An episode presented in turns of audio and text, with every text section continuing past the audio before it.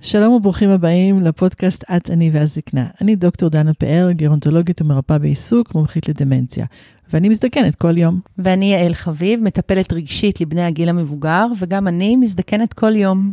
היום אנחנו שמחות ומתרגשות, ואני מרגישה שזה כבוד גדול, אה, לראיין את אה, פרופסור רינה גיל, רופאת ילדים וילודים, בוגרת בית ספר לרפואה באוניברסיטה העברית, שכיום, פרופסור אה, גיל, את מנהלת מחלקת ילודים, ילדים ומונשמים מונשמים כרונית. מונשמים כרונית בבית חולים הרצוג, שמבחינתי, אה, אני חושבת, הבחירה לפגוש אותך, שביוני, ב-17 ביוני את הולכת לחגוג יום הולדת 90, וניכר שאת עדיין אה, בשיא עונך. אז דנה ואני באנו ללמוד איך עושים את זה בעצם. לא צריך להיסחף. אז אני רוצה לספר לאנשים שיקשיבו לנו שהייתה כתבה לפני כמה שבועות בידיעות אחרונות, בסוף הש... מוסף סוף השבוע, שהיה, עסקה ב... הם קראו לזה סופר אייג'רים, אנשים שבגיל הכרונולוגי מאוד מבוגר, ממשיכים להיות מאוד פעילים אה, ואקטיביים ומעורים, ואת היית אחד מהאנשים שהתראיינו בכתבה הזאת. ודיברת באמת על זה שאת עדיין עובדת ומנהלת את המחלקה בבית החולים הרצוג, ואיך זה להיות בתפקיד הזה. ובאמת זה נשמע, אני קראתי, וגם יעל קרא מן הסתם את הכתבה, וגם התגובות הרבות שקיבלת, היה נשמע מהכתבה, הנימה הייתה של, כן, ברור שאני עושה את זה, למה לא? ולנו ברור, וגם לאנשים שפנו אלייך במסגרת הכתבה הזו, שזה ממש לא ברור, וזה לא טריוויאלי. אחת מהתגובות שמאוד נגעה לליבי הייתה גברת אחת שאמרה אני רק בת 33 אבל אני כבר רוצה לצאת לפנסיה. חשבתי very appropriate בשביל התוכנית הזאת. את חושבת שיש קשר בין הבחירה להמשיך לעבוד לבין אריכות חיים, או חיים מיטביים, או שמירה על איזושהי אה, חשיבה? בתקופה שלנו הדברים היו נעשים בצורה הרבה יותר ספונטנית. נגיד זה לא היה, קודם כל בגלל זה שלא היו כל כך הרבה אפשרויות, איכשהו הדברים זרמו מעצמם. זה לא כמו עכשיו שאפילו בארץ הנכדים שלי בוחרים את מקום העבודה, נמצאים במקום העבודה, הנכדה שלי, מקום עבודה נהדר, מעניין, ערכי, זה לא מונע ממנה להתעניין גם במקומות עבודה אחרים. אנחנו היינו, התחלנו את העבודה שלנו ולא חשבנו שאנחנו נפסיק, זאת אומרת, הייתה זכות שזכינו במקום עבודה, ככה שזה לא כל כך היה בדיוק בחירה. כשאני סיימתי רפואה ורציתי, באותו זמן רציתי ללמוד, אה, להתמחות בנאורולוגיה פדיאטרית, ולא היה מקום בירושלים. ובעלי באותו זמן היה לו כבר מקום עבודה באוניברסיטה העברית. היו כל מיני תנאים שלא היו תלויים בנו. זה לא היה כל כך חופשי כמו, ש, כמו שעכשיו, זה באופן כללי, מבחינת בחירת המקום עבודה, אני לא מדברת מקצוע. את בוחרת להמשיך uh, לעבוד למעשה. ואני מעריכה, חוץ מאשר ההיבטים האובייקטיביים שהרפואה מאוד מאוד השתנתה ומתקדמת כל הזמן, יש שיאמרו שמיום ליום יש כל מיני עדכונים וקשה באמת להיות גם רופא קלינאי ועם פרקטיקה, וגם לעמוד בקצב העדכונים והמחקרים וכדומה. בכל זאת דברים השתנו בעשייה שלך. אה, אני הייתי רוצה לשמוע אולי מה שונה היום בחוויה שלך, גם בגילך, אפילו בהשוואה לפני עשר שנים. יש המון המון שינויים. אני יודע שהשיחה זורמת, יש, יש לי הרבה מה לספר לכם. קודם כל ההחלטה למה ללמוד רופא, להיות רופאה. אני באה ממשפחה, משפחה של מעמד בינוני, אה, סוחרים, ביזנס פיפל, אה, משפחה שסבא אה, וההורים שלי כולם עבדו, ב, אתם שמעתם על חברת שוקולד סישארט? לא. חברה, חברה, חברה שוויצרית. היה להם סניף בפולניה, וכל המשפחה עבדה עם, עם, עם השוקולדים האלה של סישה. זו משפחת סוחרים, שם לא היו אקדמאים, למרות שאבא שלי היה סלף טיצ'ינג, ומאוד התעניין בספרות, ובדמי נדוניה שלו הוא הוציא על לקנות ספרייה. זאת אומרת, הייתה פה נטייה לדברים רוחניים, אבל אה, אף אחד במשפחה לא היה רופא. אני לא יודעת, בגיל 12 אני זוכרת עוד בזמן המלחמה, עוד בזמן שהיינו, הסתתרנו, הייתי בת 12, אני החלטתי שאני רוצה להיות רופאה, I stick to it כל הזמן. גם כשבאנו, עלינו ארצה, כל הזמן, כל הדבר הזה, זו הייתה הבחירה הראשונה, לא, לא הייתה אופציה אחרת. למה? קשה לי להסביר. זאת אומרת, יש לי את, הילדים שואלים אותי, סבתא, למה רצית ללמוד רפואה? אני לא, זו תשובה לא פשוטה, אבל אני חושב שזה משהו ש... שקשור בזה שאתה רוצה שיהיו לך אפשרויות להחליט, להיות בפיקוד. אותי מאוד מעניין שבחרת ילדים וילודה. תראי, זה לא הייתה בחירה, זה, כמו שאמרתי, רציתי ללמוד נאורולוגיה, נאורולוגיה, באותה תקופה לא היה מקום בנאורולוגיה. התחלתי ברפואת ילדים, לא התלהב, זו לא בחירה ראשונה שלי. אני הגעתי לתחנת הרכבת ששם ירדתי, זה היו הילודים. הילודים קנו אותי, עד עכשיו. זה הבחירה הראשונה שלי. זה ילודים זה כאילו, אתה מקבל את כל התמורה, למעשה לתת את המינימום. את נותנת מינימום ומקבלת מקסימום. אני רוצה לשאול אותך ככה, דווקא בגלל אולי הסיפור האישי של השואה והילדות ככה, באמת אה, בצל המלחמה. את היום אה, עובדת עם ילדים? ילדים אה, פגועי מוח שזקוקים להנשמה. טוב, זה נושא שאנחנו יכולים לדבר עוד שעתיים על זה, אני אוהבת לדבר על זה. החיים שווים בכל מחיר, רינה? כשיצאתי לפנסיה הראשונה שלי עם ילודים, חשבתי, כל האווירה הייתה שלילד אין פרוגנוזה, הילד הזה יש לו דימום במוח, הילוד הזה יש לו דימום במוח, בשביל מה להתאמץ, בשביל מה... ואחר כך כשהגעתי להרצוג, הראו לי את המחלקה, עוד לא הייתה מחלקה, היו כמה חולים, בני 15-16 שהתקבלו להנשמה. הבית חולים כבר התחיל בהנשמה של מבוגרים, אבל של ילדים בכלל, הבית חולים לא היה מוכן בכלל לקבל ילדים. פה ושם היו להם איזה בן 15, בן 16, נראה לי באמת מוזר לעבוד על משהו שכאילו המושג הזה אין פרוגנוזה. ואז אנחנו היינו בקשר עם. מי שעזר לנו אז, בית חולים אלין, שזה בית חולים שעוסק ב... גם כן למעשה זה אותה מטריה, זה ילדים פגועי מוח בצורה זו או אחרת, מוגבלים מבחינה מוחית. בשלבי שיקום, כאילו, הבית חולים, אלין מנסה לשקם את הילדים. לאלין לא מתקבלים ילדים שהמשפחה לא מוכנה לקחת אותם הביתה, או אין להם יכולת לקחת את הילד, אין אפשרות גם פיזית וגם טכנית וגם חברתית לשקם אותם, כי לנו אין, בהרצוג אין לנו התניות כאלה. אנחנו מקבלים מי שזכות צריכים לקבל, רוצים לקבל, יכולים לקבל. להם יש את, ה, את הפלוס, זה גם בית חולים קצת בנוי אחרת, כי הוא קשור יותר להדסה וכך הלאה. ויש להם גם כן אה, מחלקות גדולות של outpatients, זאת אומרת שבאים מבחוץ, זאת אומרת זה שונה במובן זה, אבל אה, הרעיון של שיקום הוא, הוא המקובל עלינו. המנהלת של הבית חולים, בחורה נהדרת, ואני הכרתי אותה מקודם, אבל לא עבדתי איתה.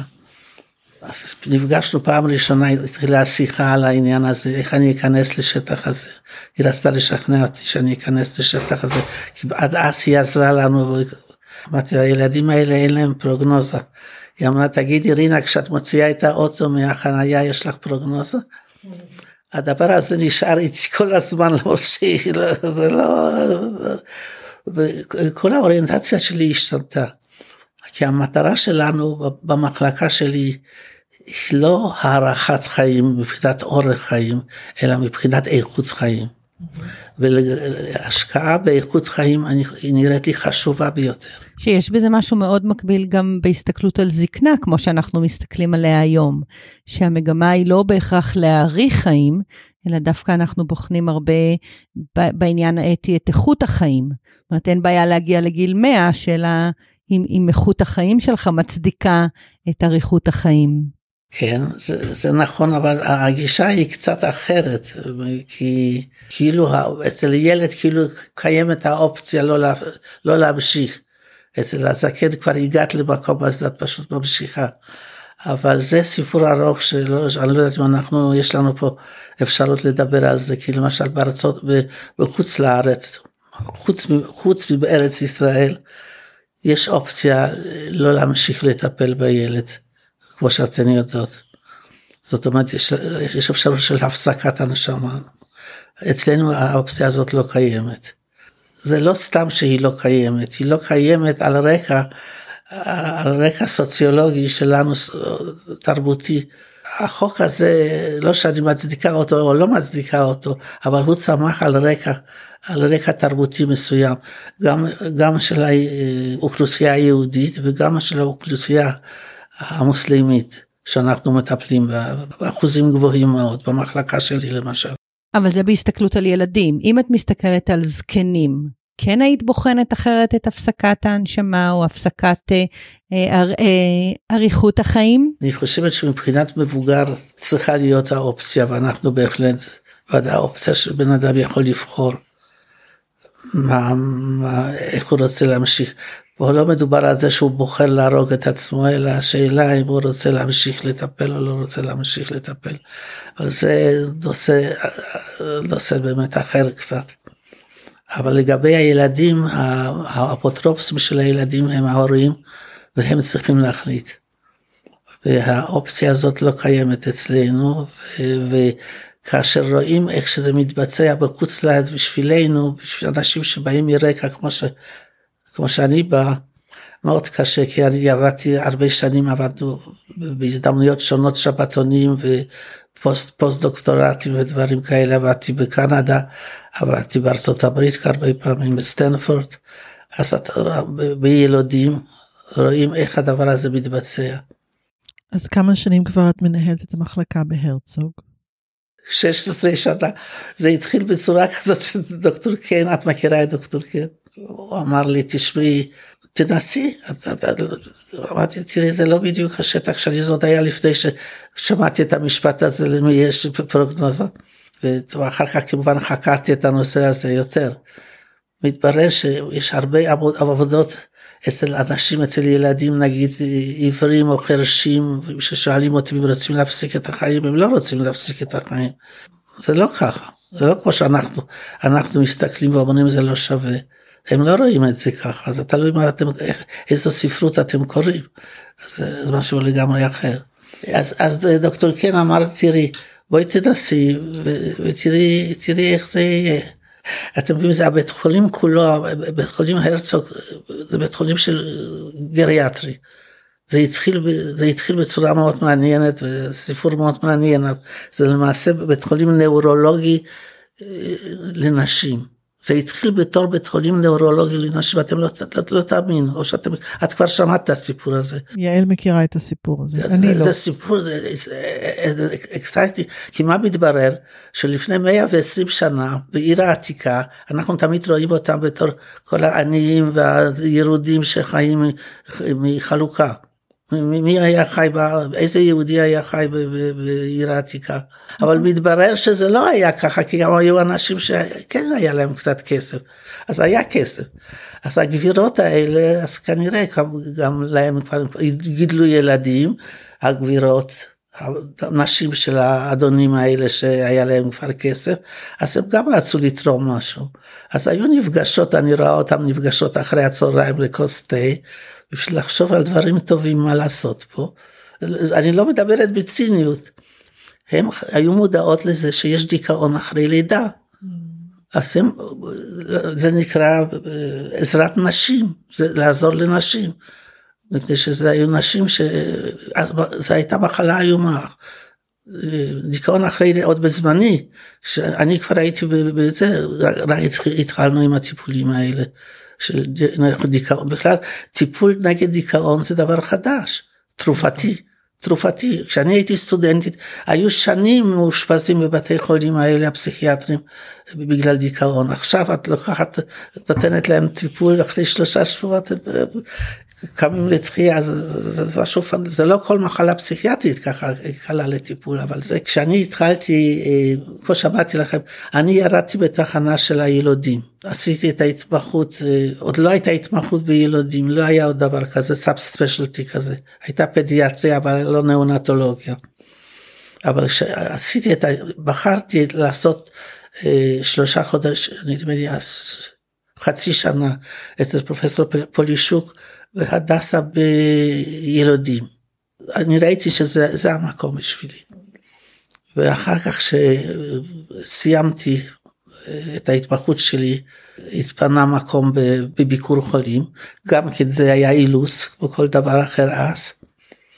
היה מקום, אז התקבלתי, התחלתי לעבוד שם בתור רופאת ילדים, עבדתי שנה. עכשיו, אני כבר עבדתי קודם עם, עם פרופסור אברהם, הוא לא אומר לכם השמות האלה, זה רופאים של, של ירושלים. הוא היה רופא ילדים שלמדתי אצלו ומאוד התרשמתי ממנו, והוא היה מנהל מחלקת ילדים בביקור חולים. אז התחלתי לעבוד אצלו, עבדתי שנה והייתי אומללה. לא, לא, לא, אומללה, לא, לא הייתי מרוצה לעבוד עם ילדים בני חמש ושש, להתחנכן אליהם וכל הדברים האלה, לא מצא חן בעיניי.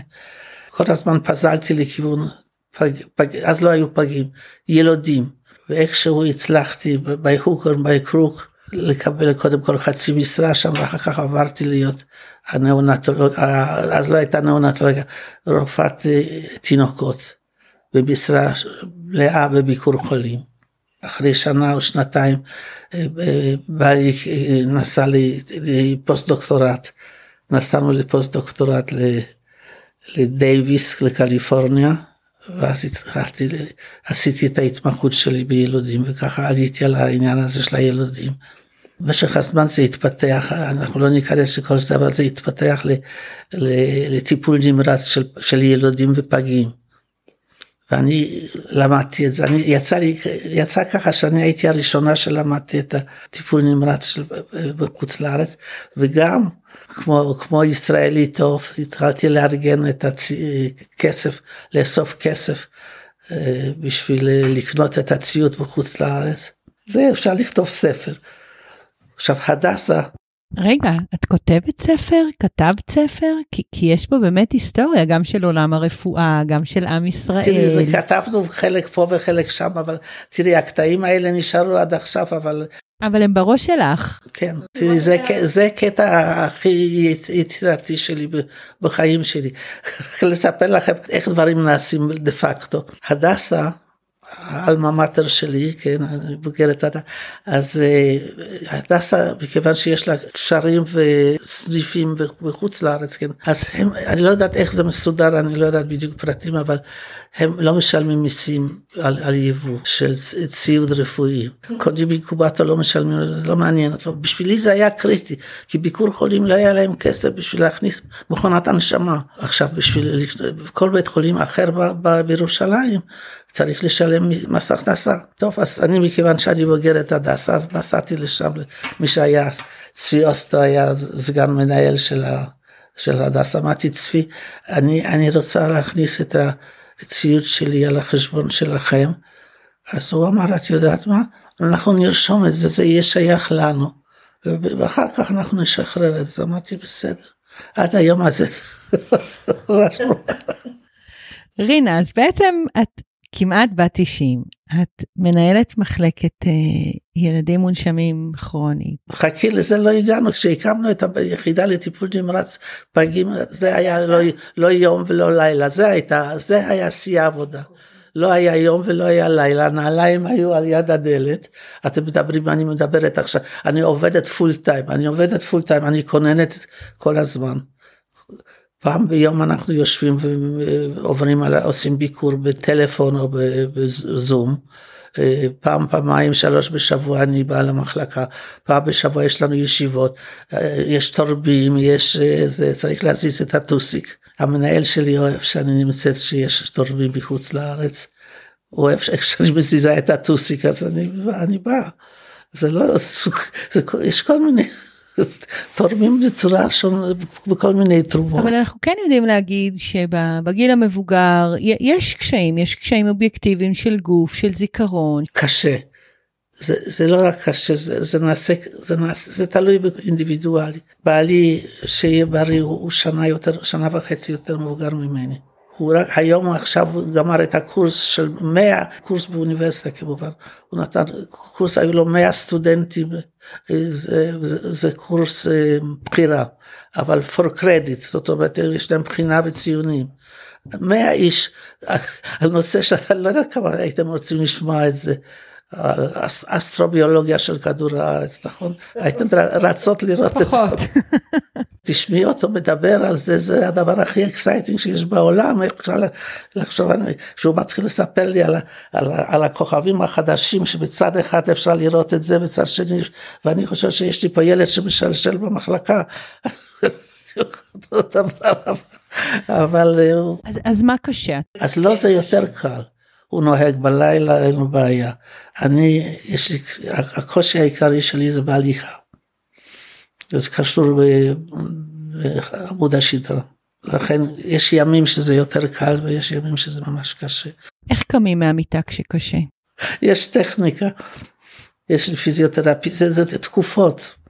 אה, אני לוקחת אנלגטיקה, עושה קצת פיזיותרפיה, בעלי קצת מגלגל אותי, אז, אז יש ימים שיותר קל להתיישר. יש אופציה לא לקום מהמיטה? להגיד, עזבו, אני, להיות קרחצ'ן, היום אני במיטה. לא, אבל זה לא עניין של עבודה, את יודעת שאם את לא, אם את לא זזה, אם את לא זה, אז זה נעשה יותר גרוע. יש לי זכות לעבוד בבית חולים, זה זכות. לעבוד בצוות, בית חולים זה עבודה בצוות, זה, זה משהו מיוחד במינו. זה, אין, אין דבר כזה, אז אה, עוזרים לי, לוקחים אותי אנגאז'ה ואני יורדת. את מרגישה את פערי הדורות בצ, בצוות? זאת אומרת, את ההבדלים אולי בין גישות שלך לגישות של רופאים צעירים יותר? זה את צריכה לשאול אותם. לא, אני שואלת אותך. גם אותם אני אשאל. תראי, אני, אני משתדלת, אה, משתדלת לפחות להיראות דומה להם, אבל אה, אני משקיעה המון בהופעה החיצונית, זה נראה לי מאוד חשוב. עדיין יש לי את החינוך של הדסה שאני פותחת את הפה ולא סוגרת אותו, כמו שאתם רואים, ואני מדברת. תראי, אני נחשבת שם, כמו שאת יודעת, inside information. רוב העובדים שלנו ורוב הרופאים שלנו הם תוצרת חוץ, והם עובדים נהדרים ומסורים ויודעים, אבל אין להם את, את הביטחון הזה ואת הדבר הזה, ש... את החוצפה הזאת, וגם כן הבעיה הזאת כל הזמן הם מוגבלים כאילו באנגלית הם מפחדים שיתפסו אותם, זה היה דברים נורא מצחיקים. הביאו לנו אה, איזה תרומה של, של כיסאות, כיסאות גלגלים בשביל הילדים. ורצו שאני, שאני אסביר, על, אני אספר על המחלקה, לא? מנהלת המחלקה. כמה זה חשוב שיש לנו את הגלגל, כיסאות גלגלים, מפני שזה מאפשר להוציא את הילד החוצה לתוך המרפסת, שהוא יכול לראות את השמש, ו, ואני יודעת מה זה, מפני ש-22 חודש התחבאת, היה לי אסור לגשת לחלום. נו, הם תפסו את זה, החבר'ה האלה, עשו מזה שבת. אז חלק מהעבודה שלך היום זה גם להיות חונכת לרופאים צעירים. אני, אני רואה בחינוך רפואי את החלק הכי חשוב, הכי חשוב. לא, לא חשוב, אלא הכי חשוב. מפני שתראי אני, אני בוגרת הדסה אותנו לימדו ש, ש, שאנחנו צריכים ללמד להגיד לפתוח את הפה להגיד אה זה אפשר ללמד כל אחד ללמד להיות בסיטואציה שאת לא מכירה קודם ולדעת לנתח את המצב זה צריך ללמוד. וזה צריך, צריך שיהיו לנו את הכלים האלה ואת הכלים האלה אנחנו צריכים להקנות לרופאים הצעירים זה כל כך חשוב. נורא חשוב. אני חושבת שהרופאים שלנו שבאים מרוסיה נגיד מזה פחות מייחסים לזה חשיבות. אנחנו הבוגרים של זה חושבים שזה נורא חשוב. גם המחקר, לכתוב מחקר זה דבר שני, אבל לדעת לקרוא מאמר. אם אתה לא יודעת לקרוא מאמר ולא יודעת לעשות ביקורת, אז זה לא שווה. אני רואה עכשיו, הנכדה שלי לומדת פסיכולוגיה, היא רוצה להיות פסיכולוגית קלינית ואיפה בבאר שבע. מה שהם מלמדים אותם, היא לוקחת מאמר הבחורה הזאת, בשנה שנייה הם, ככה הם מלמדים אותם עכשיו.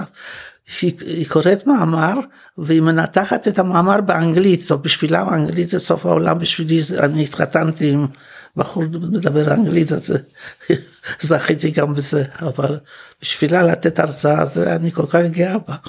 הם כל כך מדגישים את זה עכשיו, זה כל כך חשוב. את חושבת על היום שבו תפסיקי לעבוד? תראי, זה לא נקרא שאני עובדת, זה, זה, אני... זה נקרא שאת עובדת. נותנים לי,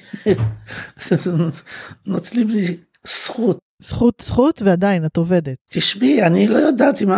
כששואלים את האסיסטנטים שלי אם, אם רוצים שאני אמשיך עוד, אז הם אומרים כן, כן פרופסור גיל אל תפסיקי, אבל אני לא מאמינה להם. הייתי רוצה שכבר.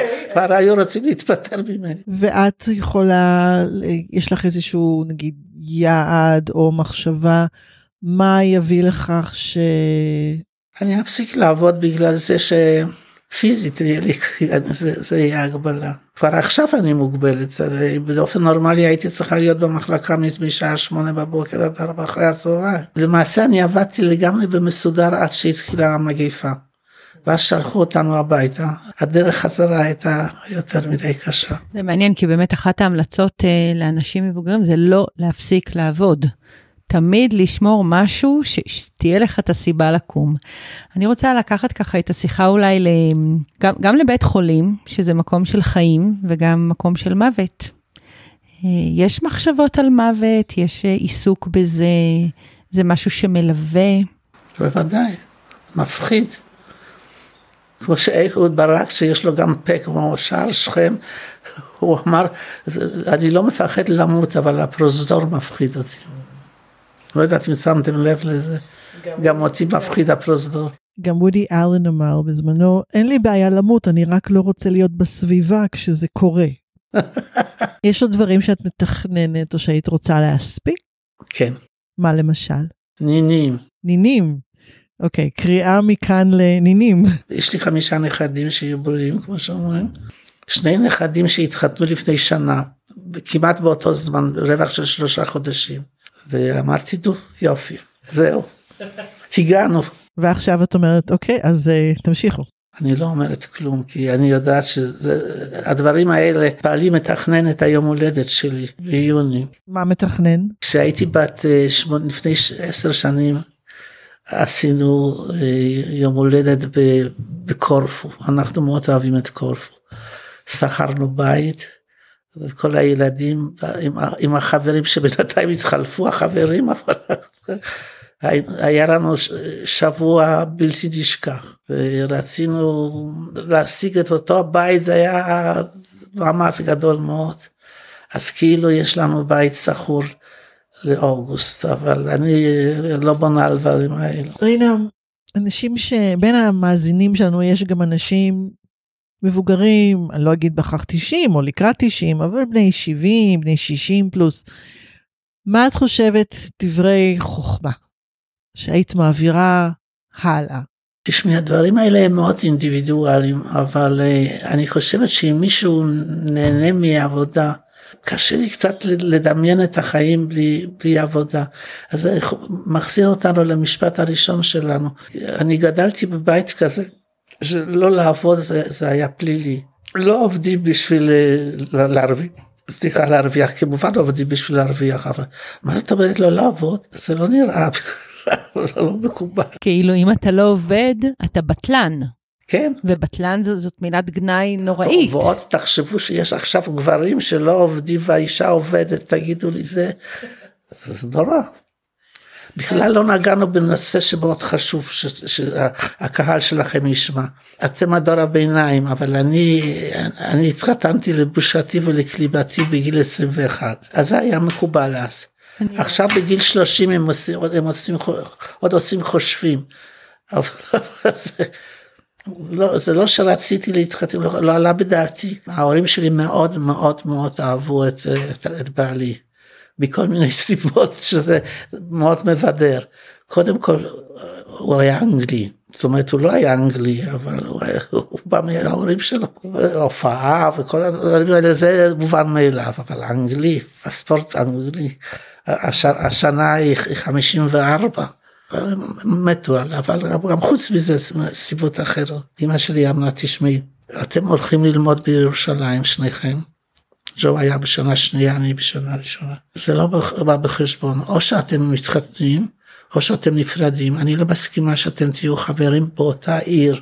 באותה עיר, לא באותו בית, לא באותה דירה, לא באותה מיטה, לא, באותה עיר, לא בא בחשבון. ככה אמא שלי אמרה, זה היה מקובל, זה היה מקובל, זה נראה לך מצחיק או שלא נראה לך מצחיק. זה נשמע לי מטורף. רינה, קודם אמרת משהו נורא יפה ככה שנחקק לי ב... בזיכרון על המקום של תמיד להיראות יפה. תמיד להיות אה, מסודרת, או ככה בטיפוח עצמי. קודם כל לכל, לפולנים זה נורא חשוב, הצורה החיצונית. אני גדלתי עם זה, גדלתי עם זה. תראו, ההורים שלי, אה, כשפרצה המלחמה, ההורים שלי היו נשואים אה, שבע שנים. ואני הייתי בת שש, שפרצה ב-39, פרצה המלחמה.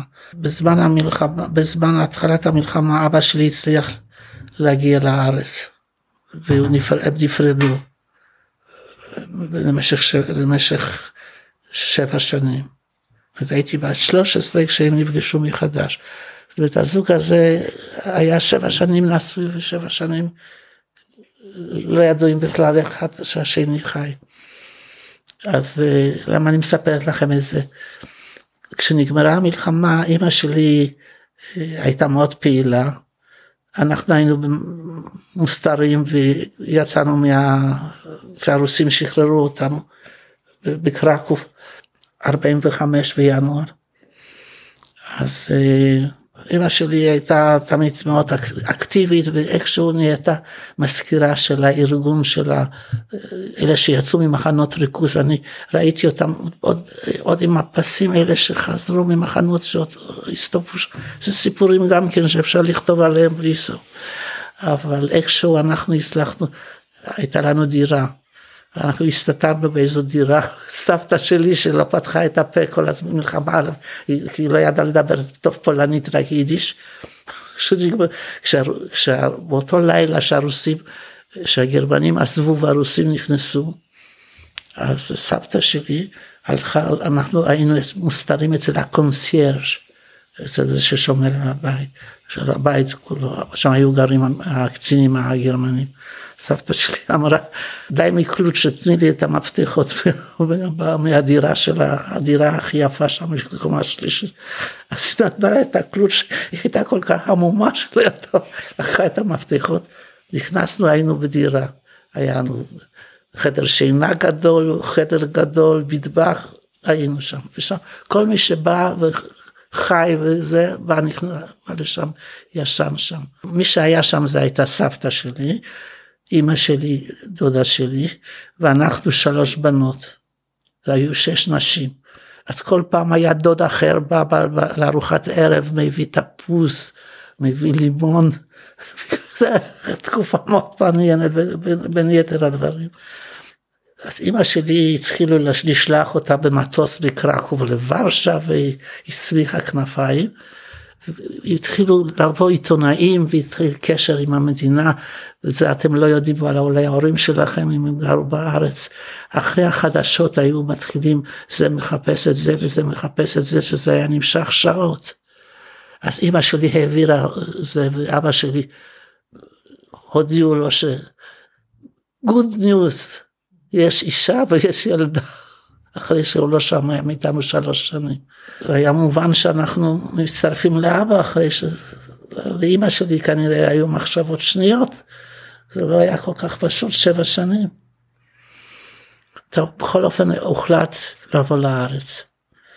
אז אה, אחרי שהם לא ראו שבע שנים אחד את השני, האופנה של, של 45, 46 אנחנו הגענו לארץ, הייתה עדיין הפופולריה המודה של אופנה של 39, חליפות עם הכריות, אבל לא נשארו, נשארו המון בגדים של גברים, כי גברים נשארו, אבל נשים לא. אז מהמכנסיים עשו חציות, ומהז'קט עם זה, ואימא שלי, באנו, באנו באופן לגלי, היה לנו צרטיפיקט, כי אבא שלי כבר היה פה, אז אימא שלי היה לה קפלוש הזה, וכפפות, ואני נשארתי עם סבתא באונייה, באנו בחיפה. סבתא באה פה, את נשארת פה על ידי, את לא יורדת לראות את אבא, קודם תתני לאמא לראות את אבא. אמא ירדה ואבא ראה אותה אחרי שבע שנים, כשהיא מגונדרת ואפרופו שאישה צריכה להיראות. אז מה אתם חושבים שאבא שלי אמר לאמא שלי אחרי שבע שנים? מה? אנקה, תורידי את הכובע. מפני שהשנה הייתה 46. הם הלכו עם מכנסיים קצרים עם הגרביים האלה, המגעילות האלה. היה פה עוני כזה, היו גרות שתי משפחות באותו. היא לא שכחה לו את זה. אפשר להבין אותה, כן, אחרי שבע שנים השקיעה וכל זה. אוקיי. אה, רינה, אנחנו צריכות לסיים מבחינת הזמן, שאנחנו, הזמן עובר מהר כשעם כל הסיפורים וההיסטוריה שאת מעשירה אותנו, ובאמת היה אה, מאוד מאוד מעניין. כשאתם נכנסתם חשבתי על משהו, על המינגווי, אני כל הזמן, כשאני מדברת בשואה, אני מדברת על זה. הקץ לנשק. אני חושב שזה חובה שהילדים יקראו את זה. זאת אומרת, זאת ההמלצה שלך היא בעצם לקרוא את הספר של המינגווי, הקץ לנשק. לכל מי שעוד לא קרא, כן, כי זה באמת נחשב סופרות מופת, ואני חושבת שהרבה אנשים כבר קראו, ולפעמים גם חלק מהתיכוניסטים קוראים את זה כחלק מהמבחנים לבגרות. אני חושב שזה הכי חשוב. תודה רבה על ההמלצה. ותודה רבה על השיחה שבאמת הייתה שונה מכל השיחות שהיו לנו עד עכשיו. אני כל כך נהניתי. יפה. נעים לדבר איתכם, גם אנחנו. נאמר אה, להתראות, עד הפעם הבאה, להתראות. תודה רבה. תודה שהאזנתם. אני דוקטור דנה פאר, מומחית בדמנציה, מטפלת בפרט ובמשפחה בתהליכי מחלה מוקדמים ומתקדמים. בעלת קליניקה פרטית לליווי וייעוץ בתחום הדמנציה.